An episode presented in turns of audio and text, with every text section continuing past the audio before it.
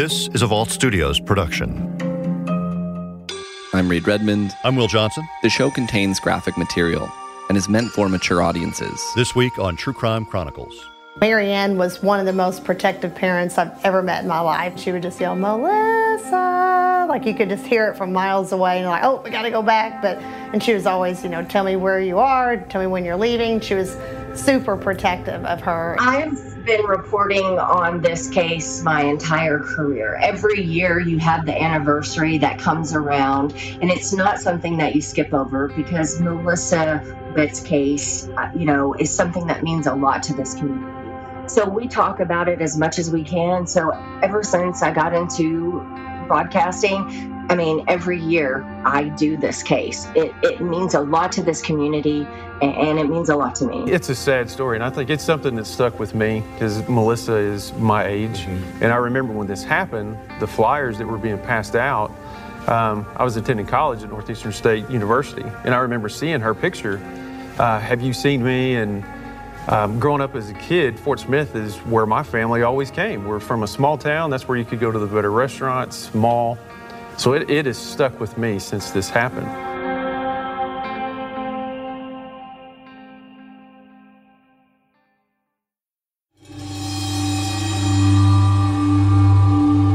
Late last year, Luke Patrick took a drive into the Arkansas woods. He had a specific place in mind place he'd only seen in photographs and old news footage from the 90s.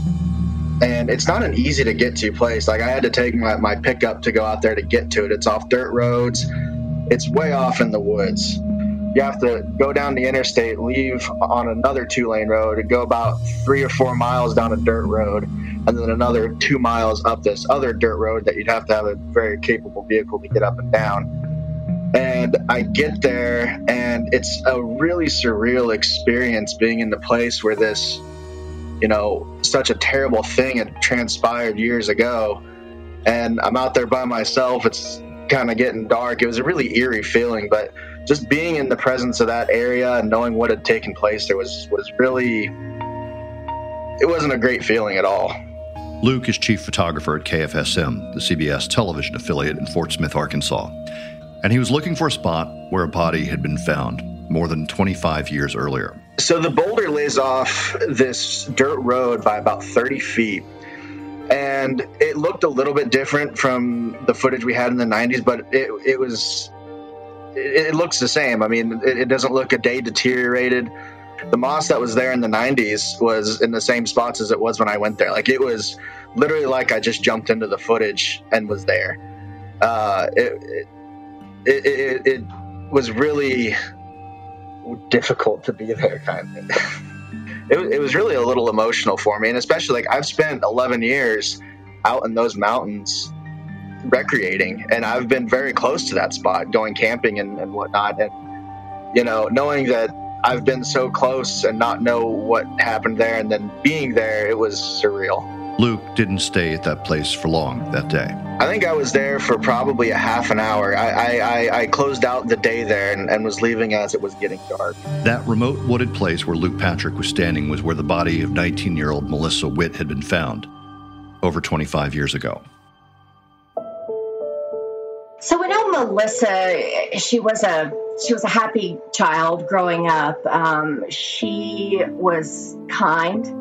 Melissa had a lot of friends. She was very well liked, and she was extremely close with her mother. She lived in a single parent household with her mother, uh, Marianne, and those two talking to neighbors and friends. I mean, they were always together. They had a really close relationship, um, and both of them really well loved and well liked within the community of Fort Smith, Arkansas. This is Joe Ellison an anchor at KFSM in Fort Smith, Arkansas. Fort Smith is a, a really uh, tight knit community. There are a lot of churches here, um, a lot of community um, events that happen here. And I mean, this is one of the places when you think of Fort Smith, Arkansas, you know, and it may be a bit of a cliche, but I mean, people really didn't lock their doors at night Um, you know, it, we're talking about safe neighborhoods here, not a lot of crime. Everybody knows everybody. Um, you know, you saw your neighbor on Sunday whenever you go to church. It was in this small town environment that Melissa, or Missy Witt, was last seen alive. It was Thursday, December 1st, 1994. So she worked at a dentistry office um, in Fort Smith, Arkansas, in the Boston Square. And she had happened to be at the mall that day before she went to go to work, you know, just like any teenager would, out shopping, um, the only mall in Fort Smith, Arkansas.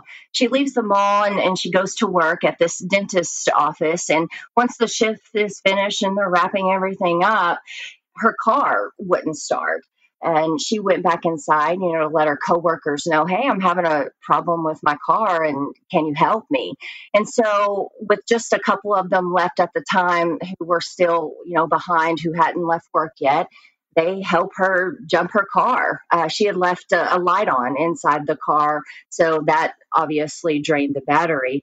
So the coworkers, you know, they help her jump the car, they leave it running, they make sure it'll continue to, you know, stay running and they leave her, you know, there safely. She was just a young girl who spent the day at the mall. She went to work, she finished up her shift, she left the light on, you know, like some teenagers do whenever you you haven't been driving very long, you forget things like that. And she did, she left that on and, and it killed her battery. But, you know, there were people there at her job who helped her, got her car running and, you know, back on the road. And when they left her, she was safe and sound. Police would eventually put together a timeline of Melissa's whereabouts after leaving work that day. She intends to go to the bowling world where her mother is on a league at Bowling World in Fort Smith, you know, just to stop by, maybe, you know, grab a few bucks from her mom like any teenager would, maybe grab a bite to eat while she's there. But she you know, takes a little side tour and she goes home. So she wants to change out of her work clothes. She wants to put on something fresh. So police say, you know, she goes inside of her home. She's by herself. She changes out of her her scrubs, her work uniform.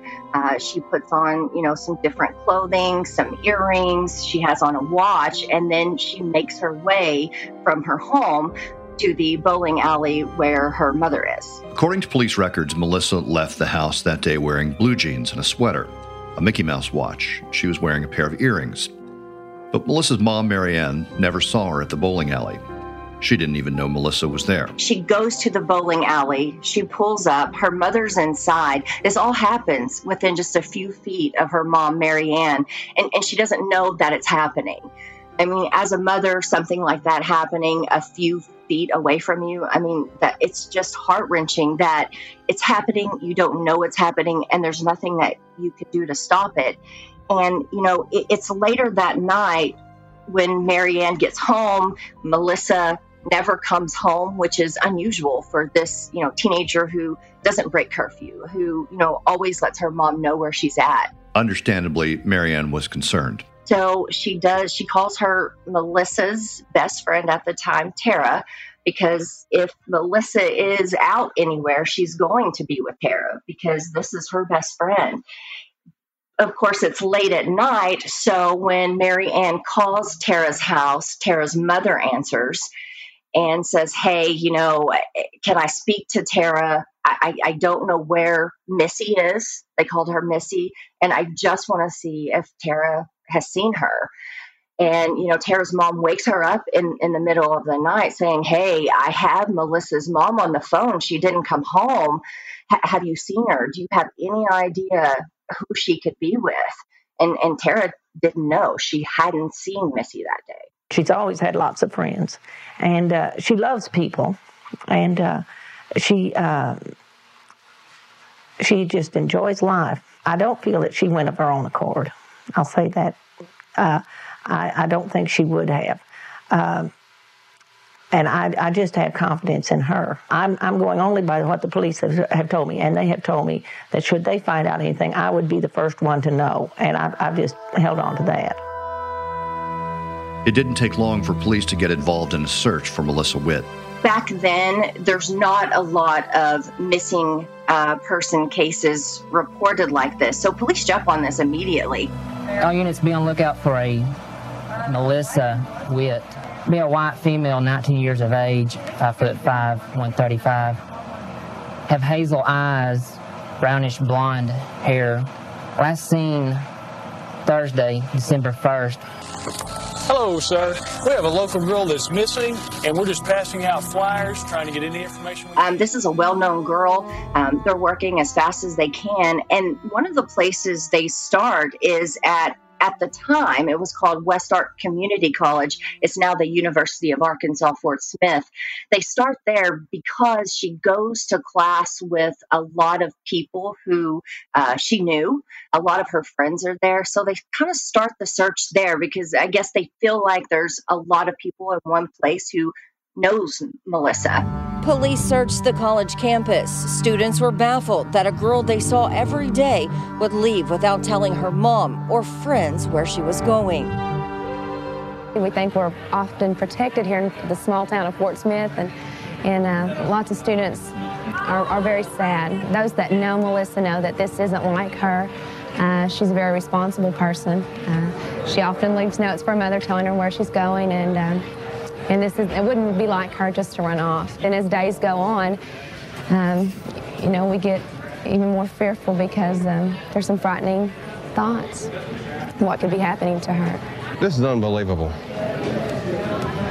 How can you say that? Is it just out of character for her? Yes. Police interviewed Melissa's co-workers at Family Dentistry in Fort Smith's Boston Square. Those co workers who may have been the last to see Melissa before she vanished say she had car trouble. But no one had seen her at the college, at work, or at home. And no one knew she'd gone to the bowling alley that night to find her mother. So police didn't know to start at the, the bowling alley because they didn't know that she ever drove up there.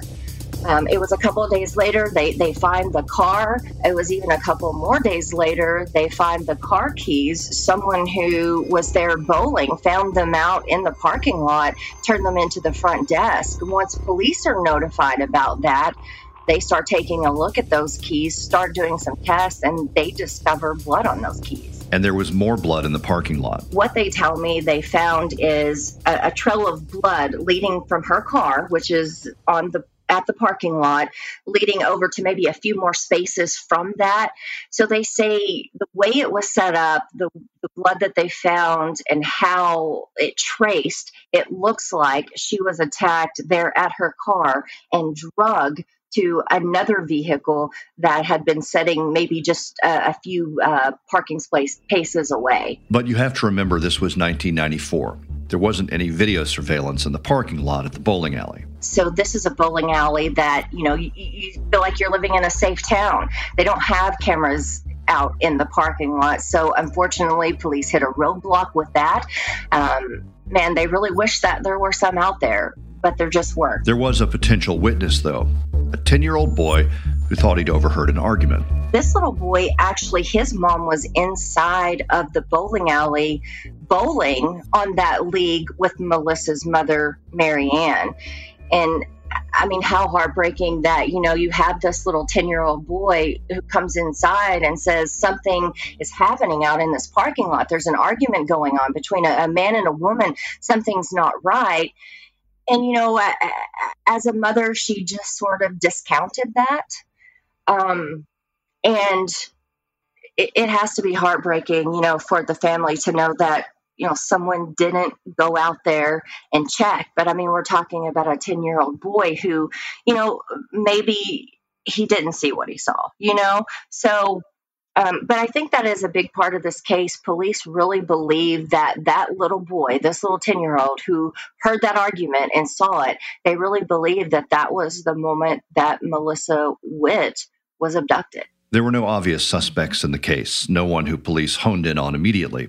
But that didn't stop them from interviewing hundreds of potential suspects in coming months and years. We would be here probably a week talking about suspects in this case. I mean, police pulled out all the stops on this one. They looked at every sex offender in the area, um, anyone who had, you know, a criminal past. They checked uh, hundreds of people. There were a few people, you know, at the time that they did zero in on, but there wasn't anything solid that they could come up with um, to close this case. And back in December 1994 and into January 1995, there was no sign of Melissa.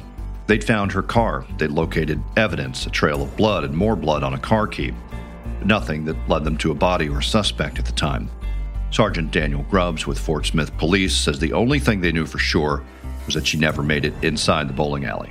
What we believe is she went home to change clothes and made it to the parking lot but didn't make it inside. We believe that someone was inside the parking lot and attacked her as she was walking in and ultimately kidnapped her and murdered her. Over the years, police have highlighted the fact that she was wearing a watch that night, watch that didn't turn up at the crime scene. Police talk a lot about this Mickey Mouse watch because it's a watch that back then in 1994, you know, Mickey Mouse, that was a big thing. You saw teenagers wear them on their shirts. Um, there were the watches. So it was a big deal. And she had this watch with a brown band, and it was significant enough that it had a serial number on it. And going through her home, police were able to find uh, the box that it came in with a matching uh, serial number. So, this is significant, the watch, because this is something she was wearing when she was abducted, and that has never been found, along with those earrings and the clothing that she was wearing at the time.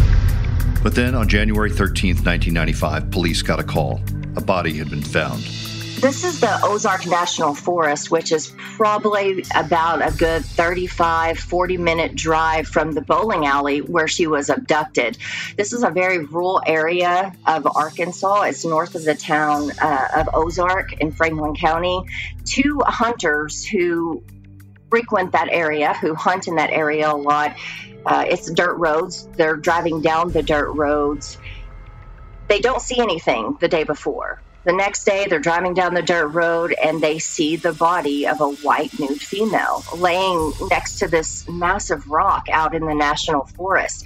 And of course, they immediately call police to let them know what they found and Fort Smith police leading this case at the time, you know, they get that call, they get word, they go there, but they don't only go by themselves, they call in the cavalry on this one. They call in Arkansas State Police, they call in every county agency surrounding because they've been looking for this girl close to a month and, you know, a body is found. So they call in everyone to help. And back at work in Fort Smith, Melissa's mom, Marianne, got the news that a body had been found. And they actually sent police to her job to break the news to her and to drive her home because, you know, as a mother, you get news like that, you need someone around you. So they break the news to her and, you know, let her know. And the night before that, even whenever they were waiting, there were friends, family, community members, pastors of local churches at the Witt home waiting to hear word. Back in the Ozark National Forest, investigators were just beginning to gather evidence try to find anything that might point them in the direction of a killer. There's an investigator in this case who is the original investigator, J.C. Ryder. Um, he believes that the body had been moved out behind, from behind a massive boulder so that it could be found. And the reason he feels he knows that is because behind that rock there was decomposition back there where a body had been for some time. And then in front of the rock, you, ha- you find the body, which hadn't been there as long as the decomposition from behind the rock. So police believe that her body was moved from behind this rock. Now, if it wasn't, it, there's a good chance that it wouldn't have been found for quite some time. But since it was moved from behind that rock, that enabled those hunters to spot it as they drove by. Police determined that Melissa Witt had been strangled to death in the location where her body was found. Recently, Joe Ellison caught up with the lead investigator on Melissa's case back in the mid 90s. It's a haunting case J.C. Ryder refuses to let go. He was lead detective on Melissa Witt's 1994 homicide until he retired a few years ago. She was going to come out because she was running low on money and, and have her mother to buy her a hamburger. Ryder now volunteers his time on the case. He joined me to share Melissa's last moments in hopes someone 26 years later, will finally come forward. When you look at the bowling world right now, I mean, it's no different. No, it's uh, the only thing different is some of the lighting poles. Uh, the layout of the parking lot's the same. The building's still the same. The bad guy's vehicle would have been parked in the next aisle back to the north of her vehicle. Ryder says over the years they've had some solid leads and people of interest, but they never panned out. Until he takes his last breath, he won't give up fighting. That's that's all that I've ever wanted out of this is, is just see justice served, and I would still like to to see it cleared. Other investigators have taken up the search for Melissa's killer over the years. In 2015, Captain Daniel Grubbs with the Fort Smith Police Department sat down with KFSM to talk about the case. What makes it so frustrating is you just don't know. You don't know who, and, and there's just not very many clues with this.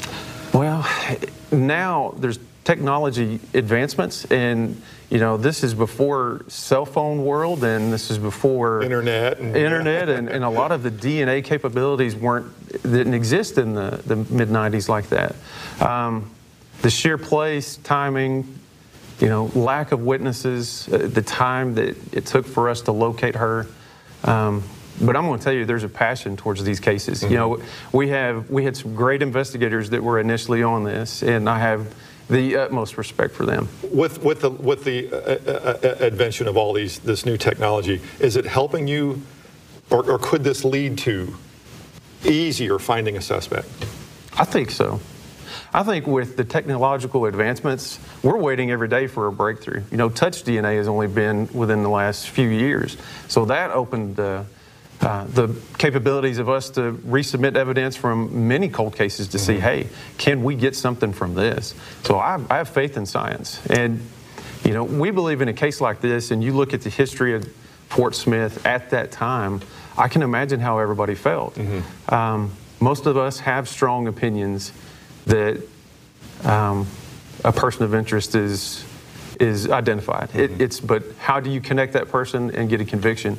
And I think the public would wonder, okay, is there still, you know, Mr. Boogeyman running around Fort Smith that did this crime? Later, exactly. Yeah. I have strong feelings that whoever did this is still here. Is either dead or in prison, is okay. what I believe. Okay. You know, there are strong groups of, of guys with tenured investigative skills that there's people that have been caught in crimes that are similar to this, and you believe that's got to be our guy. That's got to be our guy. And now it's you've got a new generation. Are we going to take another stab at this and, and try to get some fresh eyes and go after these guys again? I was just about to say the, the fresh eyes aspect of this. Somebody comes in and sees something and go, wait a minute, what about this? Hmm? And, and it seems to me that, that more times than not, that leads to the case being solved. I, I agree with that because at some point, I think the stress of what you know at that point, and you get your own directions and, and your analytics of this is who I'm looking at, and you get a fresh set of eyes that you start thinking outside the box. You have different world experiences, you have different thought processes. You look at all of that, and it's enjoyable to sit with my peers mm-hmm. that this is a girl that was our age, mm-hmm. and you go back to that time of college and innocence and the best time of your life, and some guy took that away. You know, we want to be involved in this case. You were telling me before we came on that you have a whole wall at your office dedicated to this? Yes, I do. With all the evidence that's been collected and mm-hmm. just everything with this. How important is it for you to find this guy or, or whoever? It, it's big with me. It really is. I, I supervise the evidence section, I work in there. And so I see that evidence with her name on it every week. So it's a reminder and you look at the boxes and boxes and boxes of interviews. You look at the, the physical evidence that we took from the scene, and that's why we do this job. Yeah. You know, you look at that, and even though her mother is not with us, I know she's still got family out there. I want them to know that we're passionate about this. It's personal to us, to some of us that are that age. And whoever did this, it ain't over. I want him to know that. All of these boxes with this 1994 case, with the history of Melissa Witt sitting at the Fort Smith Police Department you know, one day police may need something in, in, those boxes. And you go into this evidence room and you walk in and you see, you know, six, seven boxes with the name Melissa Witt on it this is a case that they still work today. And even after more than 25 years, there's still a list of potential suspects. Someone who could still be alive. Someone who kidnapped and killed Melissa Witt back in 1994. There are dozens of people who they've had at the forefront of this case trying to see if this is the person who abducted and killed Melissa Witt. But at this time, they haven't been able to name anyone in this case. Melissa's mom, Marianne Witt, continued to look for Melissa's killer until she died at the age of 75. One thing that Mary Ann Witt was passionate about was finding her daughter's killer. She was always willing to talk about Melissa. She was always willing to do whatever was needed to get the story out in front of people, hoping she could find her daughter's killer. And all of the years that she lived, she did that time and time again and she did pass away. She's buried next to her daughter now, uh, laid to rest side by side.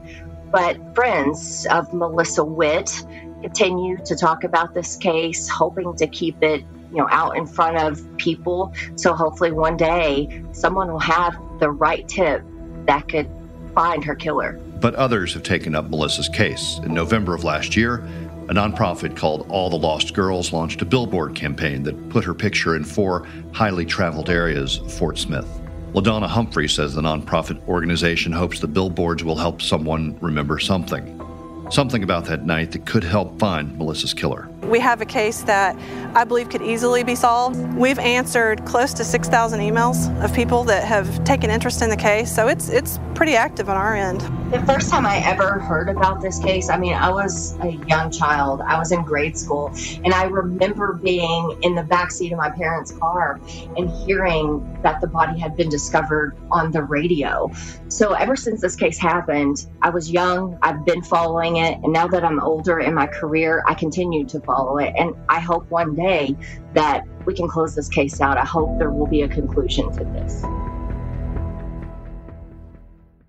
Hey, True Crime Chronicles listeners. This is Reed Redmond joining Will to chat a little bit more about this week's case. Will, you know, one of the things that struck me was this detective who was around the same age as Melissa Witt. And here he is now in his 40s. But of course, Melissa is kind of frozen in time. She's forever a teenager in everyone's memories. And it's just this stark reminder of how long this case has haunted this community.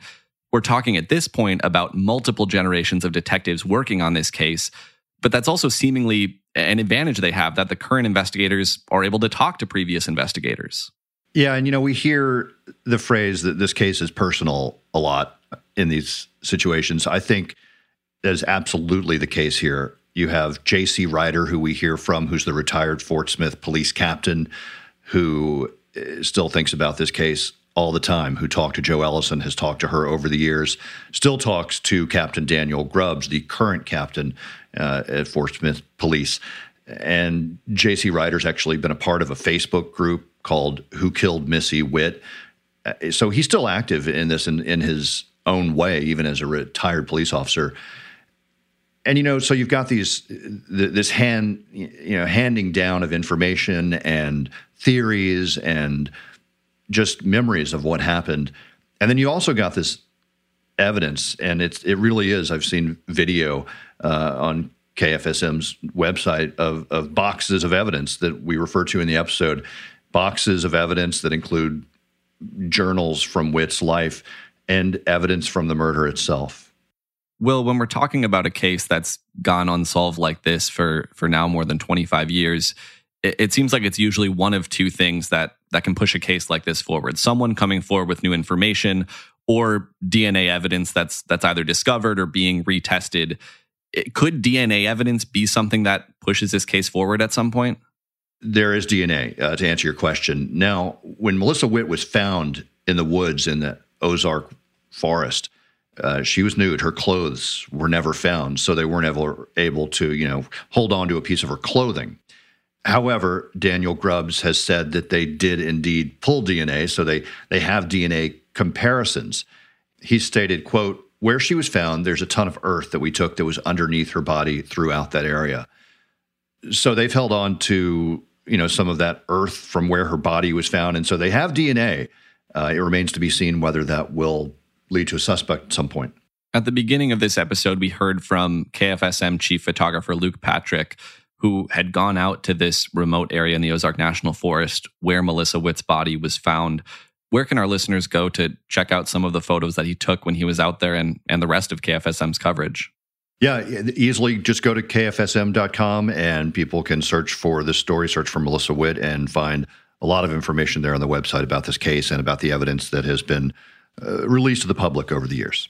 All right. Thank you, Will. And thanks to Joe Ellison and Luke Patrick at KFSM in Fort Smith, Arkansas. And thanks for listening to True Crime Chronicles. A reminder we have a new show out. It's called Locked Inside. You can listen and follow wherever you listen to podcasts. New episodes out every Tuesday. Again, that's called Locked Inside. It's a co production with KPNX in Phoenix and Vault Studios. For True Crime Chronicles, I'm Will Johnson along with Reed Redmond. We'll be back next week with a new case and a new story.